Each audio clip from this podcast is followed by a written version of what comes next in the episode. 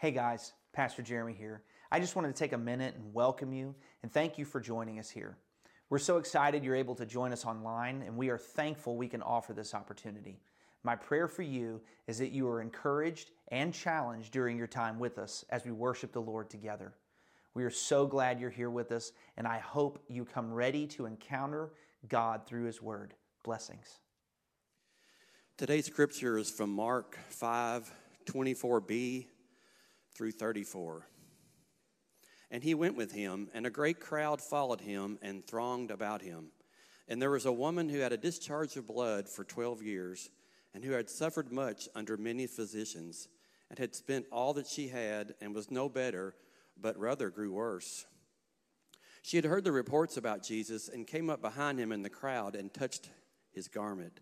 For she said, If I touch even his garments, I will be made well. And immediately the flow of blood dried up, and she felt in her body that she was healed of her disease. And Jesus, perceiving in himself that power had gone out from him, immediately turned about in the crowd and said, Who touched my garments? And his disciples said to him, You see the crowd pressing around you, and yet you say, Who touched me? And he looked around to see who had done it. But the woman, knowing what had happened to her, came in fear and trembling and fell down before him and told him the whole truth. And he said to her, Daughter, your faith has made you well. Go in peace and be healed of your disease. Heavenly Father God, in these next few moments as we open your word, Lord, I am aware, even personally, God, that often we come into this place and we carry the issues of our life, the issues of the day, things that we cannot get off of our mind, things that we cannot get off of our heart, things that distract us, that the enemy would use to draw our minds away from what we are to focus on. And God, I pray that we would recognize that it is dismissive of us to simply say, let's ignore all those for a little while. The scripture Lord, in your word, you never tell us to simply ignore things or to push them away, but we are instructed to take all of our cares and lay them down at your feet because you care for us. So, God, I pray in this moment and in these next few moments, Lord, that we would take all of those cares, all of those burdens, we would lay them down at your feet. You would grant us peace of mind, clarity of thought, and an openness of heart to receive the truth you have for us this morning. And Lord, we did not simply come to this place to worship, but God, I pray that we would leave this place in a spirit of worship. Move our hearts this morning, God. And I pray all these things in Christ's name. Amen. You may be seated. And we're going to jump right into this text this morning. Um, as you can imagine, as you can tell, this is very much a Father's Day text.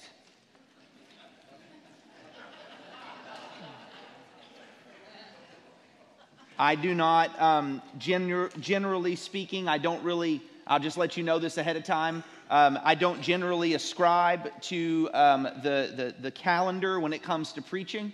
Um, I tend to just preach the next passage in, in whatever we're in. And so uh, that tends to be where we are, except for a few occasions. And so this morning, oh, we continue our series um, on Jesus Christ, the sovereign Lord. And we're in Mark chapter 5, as you heard Brother Johnny read just a moment ago. Um, a passage, but, but I, I want to be really clear because if you've been here the last several weeks, you may notice that we skipped a few verses. Uh, we skipped a few verses because this morning's story is, if you will, a story within a story or a miracle within a miracle. And because it falls that way, what we're going to do is we have to split this story into two. We're going to look at the story of, of this, this uh, brave woman this morning, and then next week we will look at the entirety of the story of Jairus and the healing of his daughter. So, as we look at this, I want to actually take your attention, draw your attention back to verse 21 of chapter 5. Um, it says, And when Jesus had crossed again in the boat to the other side, a great crowd gathered about him, and he was beside the sea. And then came one of the rulers of the synagogue, Jairus by name. And seeing him, he fell at his feet and he implored him earnestly, saying, My little daughter is at the point of death. Come and lay your hands on her so that she may be made well and live. And he went with him.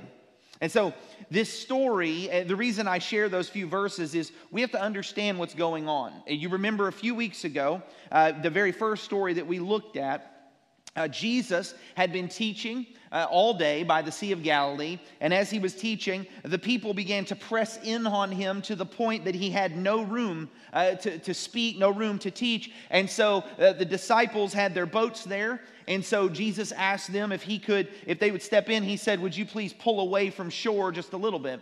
So they pulled away from shore just a little bit. Jesus continued to teach until night fell. And when night fell, he looked at them and he said, Hey, let's go on to the other side of the sea. And while they went to the other side, he laid down in the stern of the boat on a pillow and went to sleep. And it's a very familiar story. Remember that uh, as they were going at night, uh, a huge storm blew up on the Sea of Galilee, uh, so much so that the disciples were terribly afraid. And they cried out to Christ, uh, Jesus, and they said, Do you not care that we are all going to die? And Jesus, of course, stood up and he, he rebuked the wind and he spoke to the sea. And the sea and the wind became like glass, calm. And then it says that the disciples, after he said, uh, Do you still have no faith? The disciples looked at him and they were greatly afraid. And they said, Who is this then that even the winds and the seas obey him? Right. so we end this story, in that story with the disciples in great fear. So then uh, they continue on with their trip across to the other side of the sea. They get to the other side of the sea, and Mark tells us that as he gets out of the boat, he is immediately met by a man, we looked at last week, by a man who is filled with a legion of demons, known as the Gadarene or the Gerasene demoniac. And so as he meets him, it says that he saw Jesus from far off. He ran, he fell down on his face, and he pled with him, and he said, What have you to do with us, Jesus, Son of the Most High God? And so he worshiped Jesus. He fell on his face before him. And as he did this, um, he pled with him, Please don't send us away. Don't torment us before our time. And so he said, Please let, let, let us go into this herd of pigs. And so Jesus said, Go. And the demons left this man, went in a herd of pigs, ran over to the side. Uh, the people ran into the city. The herdsmen, rather, ran into the city, told everybody what had happened. They came out, and when they saw this demon possessed man who was out of control, seated, clothed, and in his right mind, it says that the people were greatly afraid. And so they pled with Jesus to leave their region. So Jesus and his disciples get in the boats and they go back across the sea. And you notice that so far in these two stories, the end of it, somebody is overwhelmingly afraid after experiencing the power of God. Um, the disciples were overwhelmingly afraid and said, Who is this that even the winds and seas obey him? And the, the townspeople are overwhelmingly afraid when they see this man has been healed from a legion of demons and they pled with Jesus to leave. And in this story, we will find that it is an extremely similar circumstance. Now, there are five people really in, in this story, and I know I, I, ask you to do this often, but I really want us to do this when it comes to narrative, especially in Scripture. I want us to, to enter into this story. I want us to imagine what it's like. There are five people in this story, or, or groups of people in this story. First, Jesus is in this story. Jairus, the, the temple leader, and we'll talk about more next week, but he's in this story. The disciples are in this story. The crowds are in this story, and the woman with the issue of blood is in this story. There are five people that are spoken of in this story, and each one of them has a different perspective in what is happening. And when we look at this story, what we will find this morning is that our Savior is the sovereign Lord over the physical world. We already saw that he was the sovereign Lord over creation. And last week we saw that he was sovereign Lord over the spiritual world. And now this morning we will see that he is, in fact, sovereign Lord over the physical world. And so now, as we pick up this story and what's happening, and it's important to understand, that's why I read this. Jesus gets off the boat, and when he gets off the boat, he is met by a man named Jairus. Jairus is a temple leader, um, a synagogue, a leader of the synagogue. And so when Jairus gets off the boat, or when Jesus gets off the boat, Jairus meets him and he begins to plead with him. Now, you, I want you to imagine on Father's Day uh, of, of all days, imagine where this man is at his daughter, and it says his little daughter. So this, is a little girl. We don't know how old exactly from this passage, but a little girl. He comes and he pleads with Jesus because his daughter is ill, but not just a little ill. She is ill to the point that if something doesn't happen, if, if no one intervenes, she is going to die. And this father, um, no doubt, has heard stories, uh, maybe has even seen certain miracles, but he has heard stories. And so he comes to Jesus, directly to Jesus, and he pleads with him. And you can imagine uh, the, the sound of this man's voice as he's pleading with Jesus to come and save his little girl. His little girl is dying, and he says, Jesus, if you will just come with me and heal her, I know that if you do, she will not die. So this man's issue is urgent. He, he, he needs Jesus to get to his house quickly. We'll see why next week. I don't want to spoil it, but he needs Jesus to get to his house quickly, very quickly. So it's as if you can imagine, he says, Let's go. And of course, Jesus agrees to go. We see that from the passage later. And so there he's, he's leading him that way. But what does it say in verse 24? In verse 24, it says, and a great crowd followed him, and the ESV uses a word we don't use very often, and a great crowd followed him and thronged about him. Thronged about him. It, what this means is this again, get the picture in your mind. Jesus gets off the boat. Now, when he left, the, uh, to go to the other side, he had to get in a boat and be pulled away from the shore just a little because the people were pressing in so, uh, so harshly. He got in a boat so that he could continue to teach. He fell asleep and, and basically was sleeping through a hurricane uh, because he was so exhausted. And the moment they come back across and step out of the boat, he is met by a crowd of people instantly. And they're not just standing there, they thronged about him. It, it literally means to press in almost to the point of crushing. Um, so there are people everywhere. And what are they doing? Why are these people following him? We find from the previous passages, uh, these people are following him because they want Jesus to heal people. They want food. They want miracles. They want to see all these amazing things. So they are pressing in and pressing in. And this man, Jairus, has to fight his way through the crowds to get to Jesus and say, I need you to come to my house now. My little girl is dying and Jesus agrees to go. So now they're making their way to Jairus' house. But imagine this it says there's a crowd pressing in on him so much that they're having to fight their way through it. People are pushing up against, even as I said, the word means, even to the point of crushing him in this crowd. In verse 25, and there was a woman who had a discharge of blood for 12 years. Now, I'll go ahead and say at the very beginning, it actually does not matter what that means specifically. Uh, not to the story. Um, you know, that one, there's no way for us to really know. But two, um, there's, it doesn't really matter to the story. Suffice it to say, she had an issue. We know she had a problem that was female in nature, um, and it was extremely terrible. She had this issue of blood for, or discharge of blood for 12 years. Now, that's a long time. That's a long time to have this problem. You say, okay, well, she's got a medical problem, and, and uh, obviously it's, it's, not, um, it's not a comfortable one. Let's, let's be really clear here. Yes, she has a, a medical problem, but she has far more than that in a Jewish culture. Okay? In a Jewish culture, she has far more than just a medical problem.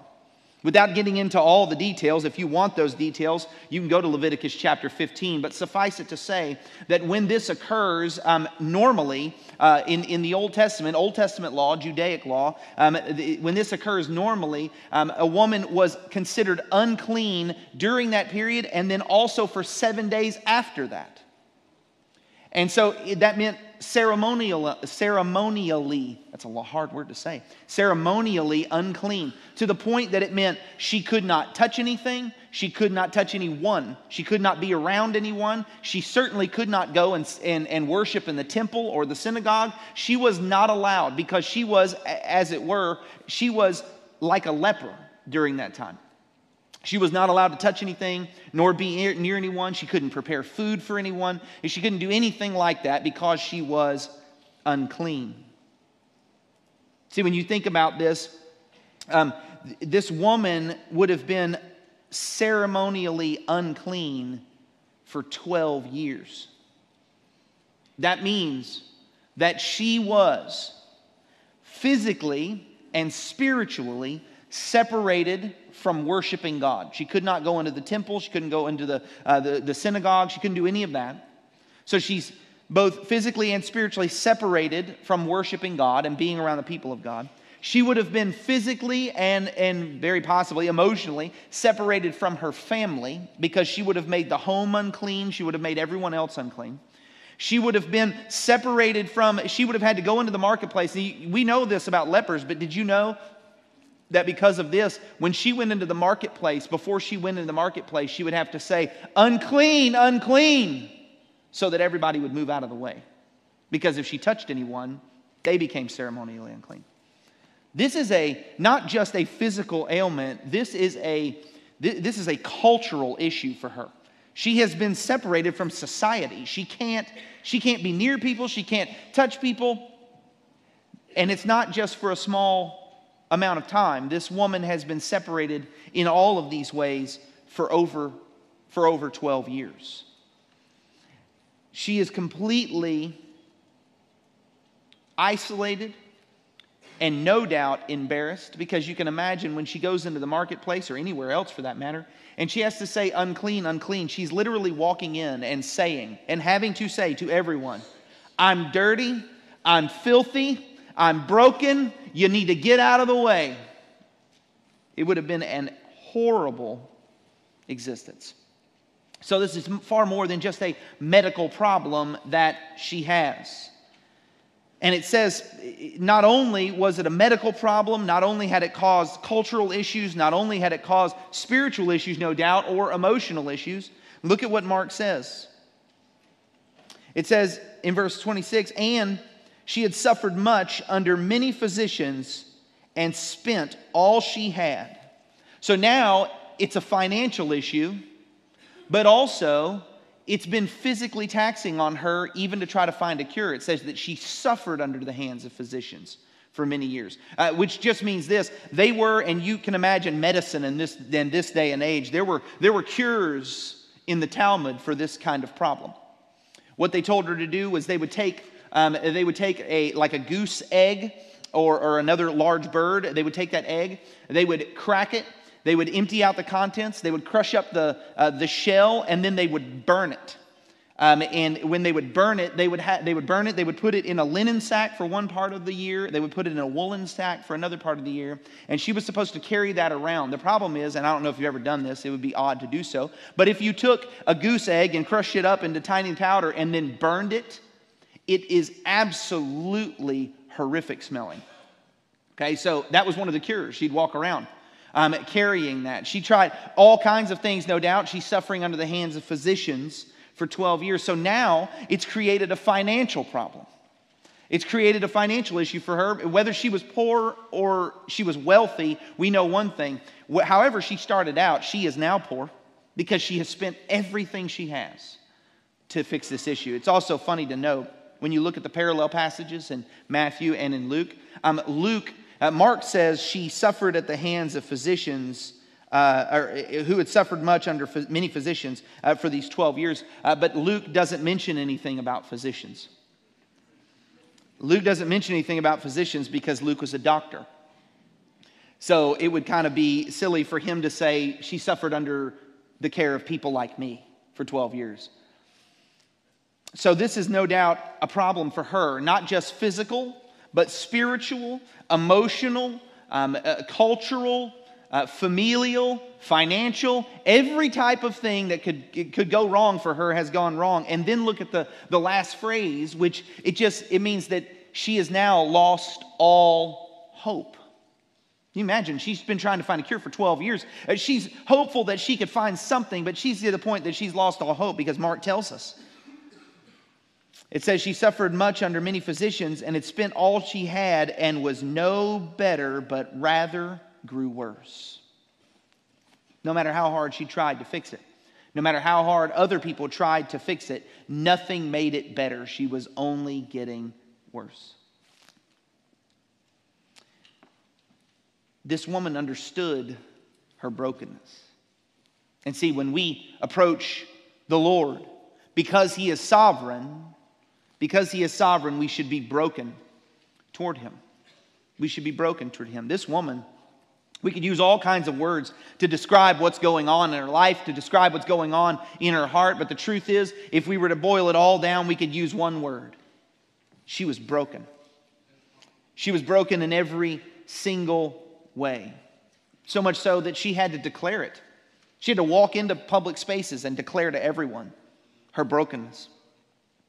And when we come before the Lord, oftentimes when you and I come before the Lord, we come before the Lord thinking in our pride, whatever problems we have, we can fix them. Whatever issues we have, we can fix them. We can handle them. Look what I have overcome. But see, when this woman dealing with her problem came before the Lord, she was broken. And when you and I come before the Lord, we do not get to come before the creator of the universe pridefully with our, with our chest stuck out and our head held up high, saying, I can handle this on my own, and Lord, I'll let you know if I need a little bit of help. You know, when we come to the Lord, we don't come to the Lord, um, as, as one person said, that belief in the Lord is, is like a, a crutch for those who can't help it. Let me be really clear belief in the Lord is not like a crutch. Coming to the Lord is like being on life support. Okay? I don't need him to just help me make it through a door. I need him to help me wake up in the morning. I need him to help me take my very next breath. And every single thing that I have and every single thing that you have comes from him and him alone. And when you come before the Lord, you don't come before the Lord with your chest stuck out and your head held high. You come before the Lord broken. Why? Not because your sins have not been forgiven. If you're a believer in Jesus Christ, they have, but in recognition of the fact that your sins have been forgiven. So you come before Him broken, not because you have not been made whole, but because you recognize you did nothing to make yourself whole. He did it for you. We need Him to fix us. We cannot fix ourselves. This woman recognized, she had tried 12 years 12 years, used all of her finances and everything at her disposal for 12 years. She could not fix herself. You know, this morning, if you're a believer in Jesus Christ, you came to him because you could not fix yourself. You could not make yourself right. And if you're in this room this morning and you don't know Jesus Christ, let me, let me help you uh, understand this. You cannot make yourself right enough to be before the Lord. You cannot make yourself good enough. You cannot make yourself clean enough. You cannot make yourself whole enough to be able to stand before the righteous judge of the universe. So you come to him how? Not in pride and in arrogance. You come to him broken and humble because he's sovereign. We should be broken toward him.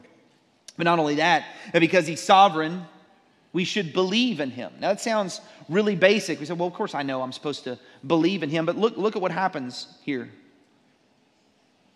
In verse 27, it says, She had heard the reports. This is important. She didn't know Jesus, she hadn't met Jesus. She had simply heard about him. She had heard the reports of, of him and what he had done. She had heard the reports about Jesus, and she came up behind him in the crowd and touched his garment. Now, in Luke chapter 8, verse 44, a parallel passage, it says that she touched the hem of his garment. That's where we get that from. So Luke tells us that. Well, the hem of his garment, actually, the translation, and you might have this in, in Luke, some translations use the word tassel, which sounds weird, but it's actually not. He's a Jewish rabbi. He wears an outward uh, outer coat. He, he, he wears a prayer shawl, right, which has what at the bottom of it? It has tassels at the bottom of it. So, what is this woman doing? She's reaching for the hem of his garment for his tassels. Now, we read that and go right past it, but I want, again, enter into the story for a minute. Jairus is pulling Jesus, as it were. I mean, I don't know that he physically is, but he's getting Jesus to go to his house. They're pressing through this crowd that's crushing in upon him. This woman who's supposed to declare unclean, unclean anywhere she goes, it says very clearly, what does it say? It says, and she came up behind him. Why? She's sneaking up. Okay? She's not doing this out in the open. Does she at any point in this story declare herself to be unclean in front of everyone? She doesn't. She stays quiet. What is she doing at this point? She is violating ceremonial Jewish law. She should say unclean, unclean, but she doesn't. And then she, she says, if, if I could just, if I could just touch the, his garment. Verse 28 If I could touch even his garments, I will be made well. Now, get the picture. They're pressing through this crowd. They're headed toward Jairus' house. Pretty intent, right, to go there to save this little girl. And as they're headed that direction, this woman who has this medical issue um, and, and all kinds of other issues uh, that go along with it. She's got this problem, and she's supposed to say unclean, but she says, If I could just touch the hem of his garment, I'll be made well. Where is this woman? She is on her hands and knees in the dirt. You don't touch the hem of somebody's garment standing up straight. You can't get down and touch the tassels of a rabbi's cloak when you're standing up straight. She is on her hands and knees, pressing her way through just to touch the bottom of the hem of his garment. This woman is, she, I mean, she's went through 12 years of being humiliated and debased and reviled and all these other things. So at this point, she, where is she? She is at the lowest point of her life, she is crawling through the dirt to touch the hem of a rabbi's garment as he's walking away. And what does she say?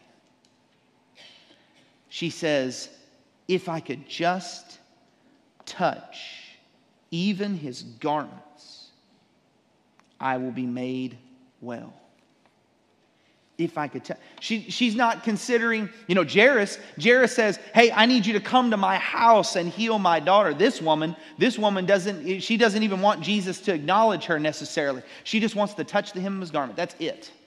She believes so strongly in who Jesus is and what she has heard about him that she says, If I could just touch the hem of his garment, I will be made well. But notice her faith.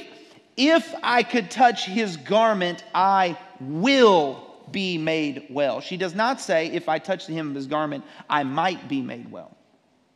She believes strongly in who Jesus is and in what he can do for her. Verse 29, so she does this.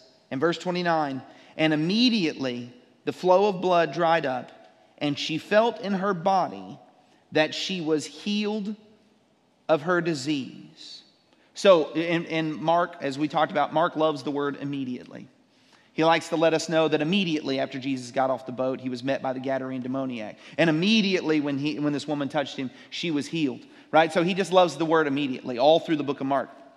And it says, the moment she's pressed her way in the dirt through this crowd and she touches the hem of his garment, it says, immediately she knew in her body she was healed, instantaneously. Now, did Jesus turn to her? Did Jesus make a big show of this in order to heal her or any of those things? No, he was simply walking to Jairus' house, and this woman just touched the bottom of his cloak, and she's healed immediately. but then, in my mind, one of the coolest phrases in this entire story it says in verse 30, and Jesus, perceiving in himself that power had gone out from him, immediately, that word again, immediately turned about in the crowd and said, Who touched my garments? Now, this is a very interesting interaction. It says, When the woman touched him, immediately she was healed. And then Jesus, perceiving that power had left him. That's an interesting thought there's so much power surging and flowing through Jesus Christ that the moment this woman touches him, eh, eh, the moment she touches him, she is healed, and Jesus goes, Whoa. He knew instantly that something had happened. Now, of course, we know Jesus knows exactly what happened. This is not saying he didn't understand. In fact, the way that it's phrased when Jesus turns around in verse 30 and says, Who touched my garments? He's not actually, it's a rhetorical thing. He's not actually asking a question in that sense. He's not saying, Who touched my garments like I don't know. He's turning around and saying, Hey, someone touched my garment. Show yourself. Show yourself. Now we've got this tense moment again in the story. This woman that uh, certainly people around, at least some, would have known who she was because they've heard her scream, unclean, unclean. They know who this woman is. And she has crawled through that crowd, no doubt touching numerous people and making them ceremonially unclean. Then, the height of all violations, she didn't touch just anybody, she touched a rabbi. She touched a rabbi and she made him ceremonially unclean. The moment she touched him, now she's been healed, but Jesus, she was hoping, I'll just touch the hem of his garment, I'll be healed. He goes on about, on about his business, everything's good. No one's the wiser. Except Jesus turns around and says, Okay, show yourself. The person who touched the hem of my garment, I want you to show yourself. This woman, when she looked at Jesus, there must have been a difference in the way she touched him. Do you notice that in the story? What does it say in verse 24? And a great crowd followed him and thronged about him. There were people everywhere pushing in on Jesus. There were people everywhere touching Jesus. He's pushing through a crowd. There are people touching him. Heal me, Jesus. Give me food, Jesus. Do this, Jesus. And there are people touching him. But somehow or another, with all these people touching him, this woman touches the hem of his garment. Not even his leg or something like that that he could feel. But the moment she touched the hem of his garment, he, he felt the power leave him and he knew that someone had touched him. What's the difference between the way that everyone else was touching Jesus and the way this woman touched Jesus? It's found, the, the first hint of it is found in something she says. In verse 28, she said, If I touch even his garments, I will be made well. What was the difference between the way she touched Jesus and the way everybody else was touching Jesus? See, everybody else was touching Jesus because they wanted something from him. Everybody else was touching Jesus because of something they could get. This woman touched Jesus believing in who he was and what he could do. What's the difference between the way she touched him and the way everybody else did? It was faith. It was faith. See, when we come to Jesus Christ, we have to believe. Being around the things of God, coming to church, knowing some things about Jesus, let me tell you, it is simply not enough. See, everybody else there knew some things about Jesus. They had seen, in fact, no doubt, Jesus perform miracles, and they had certainly heard his teaching just the day before. But see, they were around Jesus because of what they could get from him. This woman believed in Jesus. She had heard the reports, and she was literally, I mean, it is possible, literally willing to put her life on the line. Why? Because of her ceremonial uncleanness and touching all these people, and then having the gall to touch a rabbi, they were well within their Old Testament right to drag her out in the street and stone her to death. She was taking her entire life into her hands because of what? Because she believed that Jesus could do what he said he could do. And she believed in who he was. See, you and I need to believe in him. It's not enough to just know about him. We have to believe in him. This means to trust, as you've heard me say before, to trust in who he says he is and also in what he can do and what he has done for you. See, when we're broken before him, and we come to Him in faith, believing, we are coming before the all powerful sovereign King.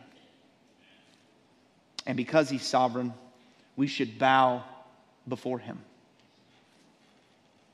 It says in verse 31 And His disciples said to Him, You see the crowd pressing around you, and yet you say, Who touched me? I, I find this interesting because, yet again, you notice eh, these guys are, are being uh, portrayed a specific way. On the boat, they have seen Jesus, of course, they've heard him teach, they've seen him perform miracles already. And then he calms the storm. And they say, Who is this? And they're afraid. And then they see this man, Jesus, that they follow. They see him cast out a legion of demons from a man that no one could control. And they see this. The people of the area are terrified. They get back in the boat, go across the lake. They get out of the boat. They're walking through the crowds. The people have no idea who they're really dealing with. The woman touches him. He says, The power has left him. Who touched my garments? And his disciples turn and say, You see the crowd pressing around you, and yet you say, Who touched me? Do you notice? This is not them asking a legitimate question. The disciples are not going, do you, do you want us to figure that out, Jesus? I mean, we can break up into a committee and try to determine who this is. right? No. They're, in a sense, they're being sarcastic. They're turning around to the Lord of all creation and saying, Really?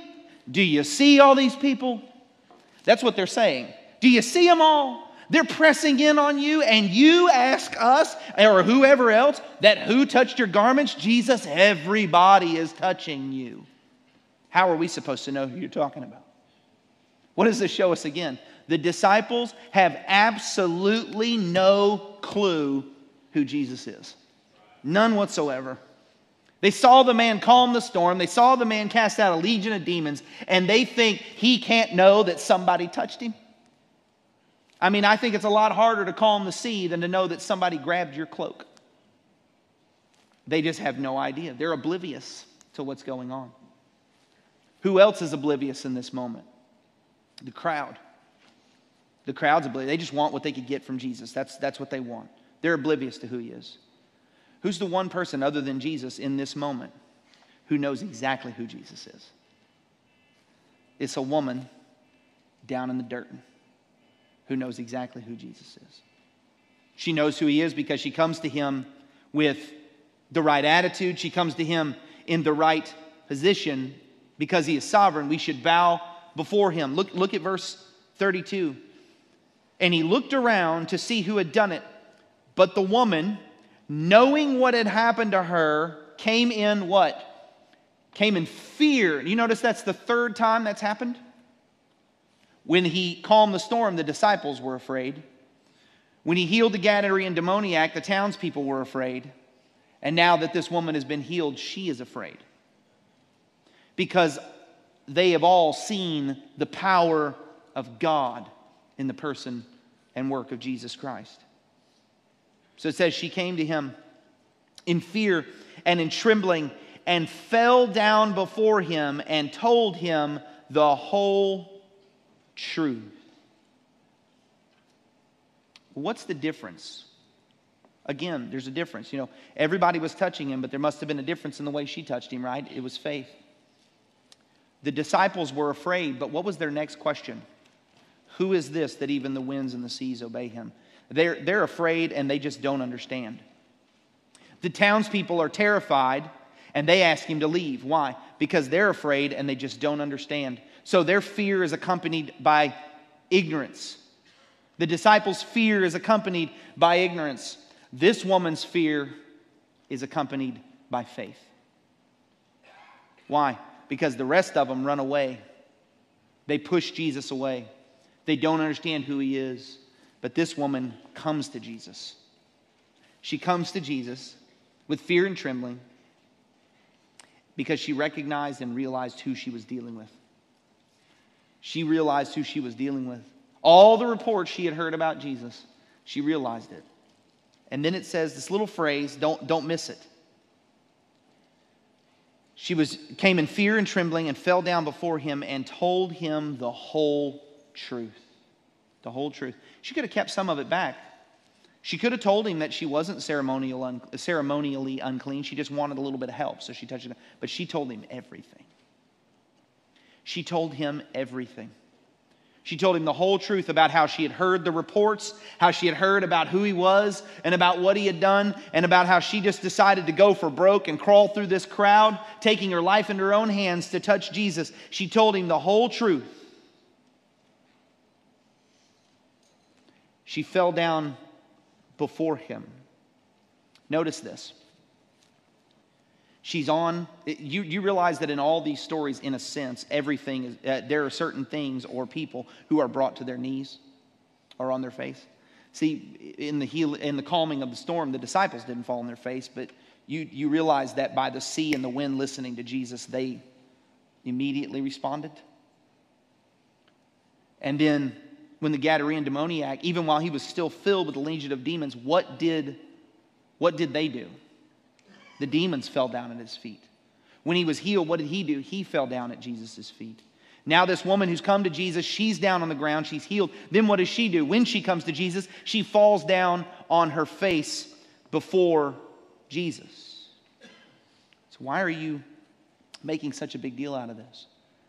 Do you know that every single time, or most every time, that someone comes into the presence of the Lord in Scripture, they fall at their face?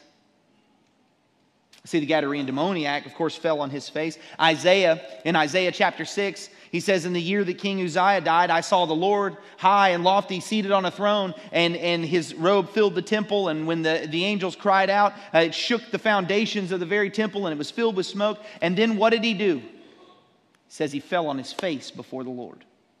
When he saw the Lord seated on his throne, he fell on his face. In Ezekiel chapter 1, Ezekiel saw the Lord seated on the throne, and you know what he did? He fell on his face before the God of all creation. In Revelation, in the book of Revelation, John, uh, the, the apostle, saw Jesus, saw Jesus in his vision. It says, and when he saw Jesus, he fell on his face before him as though a dead man. All throughout the Old Testament and the New Testament, Daniel, I'm sorry, Isaiah, Ezekiel, and then in the New Testament, the Gadarene demoniac and John and the book of Revelation, they all fall on their face before the Lord. Why is that so important? It's important because John 1 tells us that no man has seen the Father at any time. That means throughout history, no man has seen the Father at any time. So, what does that mean? If no man has seen the Father at any time, you know what else John says? He says, No man has seen the Father at any time, but the only begotten Son of God, he has explained him to us. That means if anybody has seen God, they haven't seen the Father, they've seen Jesus. So when Isaiah fell on his face before the throne of God and said he saw the Lord high and lofty seated on a throne, who was he looking at? He was looking at the pre incarnate Son of God, Jesus Christ. When Ezekiel saw the Lord, who did he see? He saw Jesus. So this woman falls before Jesus. Why? Because she's not standing before a Jewish rabbi. She's not standing in front of a Nazarene carpenter. She is standing before the sovereign Lord of all creation. She knows that. He knows that. But nobody else knows that. And when we come to him, we should bow before him. Why? Because what he has given, if you're a believer in Jesus Christ, what he has given you, hear me, what he has given you, you did not earn. What he has given you, you did not do enough to make it happen.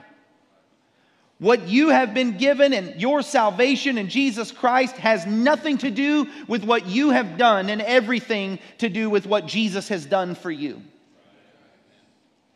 So, why, so what do we do? When we come before this sovereign Lord, we bow before him. And then, lastly, because he's sovereign, we should believe in his transforming power. One verse, a couple of words in this verse, but it's, I think, overwhelming. Think about this woman. She's been separated. She's been separated from society, really, from the synagogue, from all these things. And what does it say? And he said to her, Daughter. Daughter. A term of endearment. Um, this is the only time Jesus uses this phrase. He says, daughter. He looks at her, this woman who's been an outcast from society, this woman who's been put away from the synagogue, this all these things, and he looks at her and he says, "Daughter." Now here's the most amazing phrase. Your faith has made you well. Now, why is this an amazing phrase? Very quickly, Because the word that he uses here, when he says, Your faith has made you well, if you have an older translation, your translation may say, Daughter, your faith has saved you. You know why? Because the word that's used here is not the word for healing, it's the word salvation. Do you why is that so significant? Because look at what he says next. He said to her daughter, Your faith has made you well, it has saved you. Go in peace and be healed. So Jesus speaks to something. He doesn't say, Daughter, your faith has healed you. He says, Daughter, your faith has saved you, and I healed you in the process. Do you see the distinction? He says, Daughter, your belief in me, it didn't just fix your medical problem, it fixed your eternal problem. Jesus didn't just heal this woman's medical issue, he healed her eternal issue. When this woman came before him, she didn't have a problem that no physician could heal. Physically, she did have a problem that no physician could heal physically. But her worst problem was that she was separated from God, and only the great physician can heal that. And so Jesus looked at her and said, Your faith, your faith has saved you. Brothers and sisters, the greatest miracle in this passage has nothing to do with this woman's medical problem. The greatest miracle to happen in this passage is that Jesus took a woman who was on her way to hell, and because of her faith, he saved her. And I, I know I believe this. Jesus, God is still in the healing business. I believe that. But this passage is not about physical healing.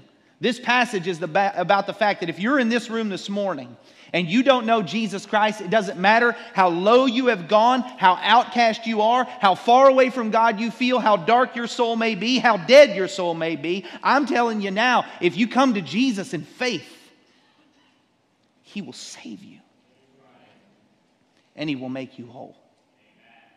And He can do it, and He will do it.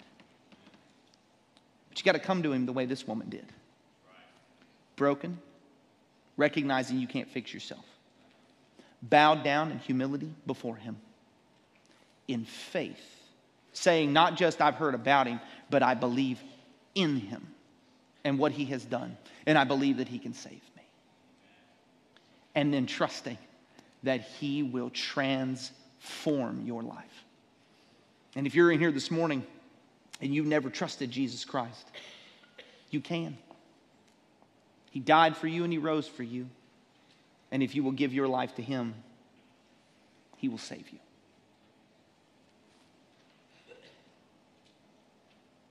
The sculptor grabs a lump of clay. As he creates, he's not told what to say.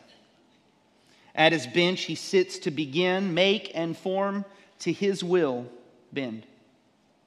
Rounded here and curved there, the clay is entirely unaware.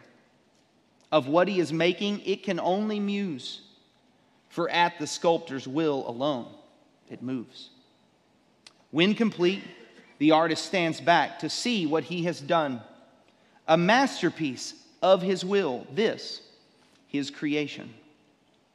For all of creation is his to bend and to move according to his word. For he is the Christ, creation's sovereign Lord. Believer, what's the point for you and I this morning? If you're a believer in Jesus Christ, it's simply this you and I never grow beyond the truth of the gospel, we only grow deeper into it. I appreciate now my salvation more than I ever have. And because of that, believer, because Jesus Christ has saved you when you could not save yourself, because he has made you whole when you could not be made whole by anyone else, when he has brought you to life when you were dead in your trespasses and sins, rejoice, for the sovereign Lord has saved you. And you can worship this morning. And we should. When we sing here in just a minute, we should sing at the top of our lungs because Jesus Christ is sovereign over creation, over the spiritual world, and over the physical world. We are so grateful you have spent the last several minutes with us, and I hope you were encouraged in your walk with Jesus Christ. If you're a member of another church, I pray that this experience would be supplemental to your fellowship and service in your local body. If you're not currently connected to a local church and you live in the Bowling Green area, we would love to welcome you in person at Eastwood at one of our campuses on Sunday at 9:30 or 11. You can find all the information you need on our website www.eastwoodbc.org or you can contact us to get answers to your questions. Again, I pray you were encouraged during your time with us. May you be richly blessed in Christ.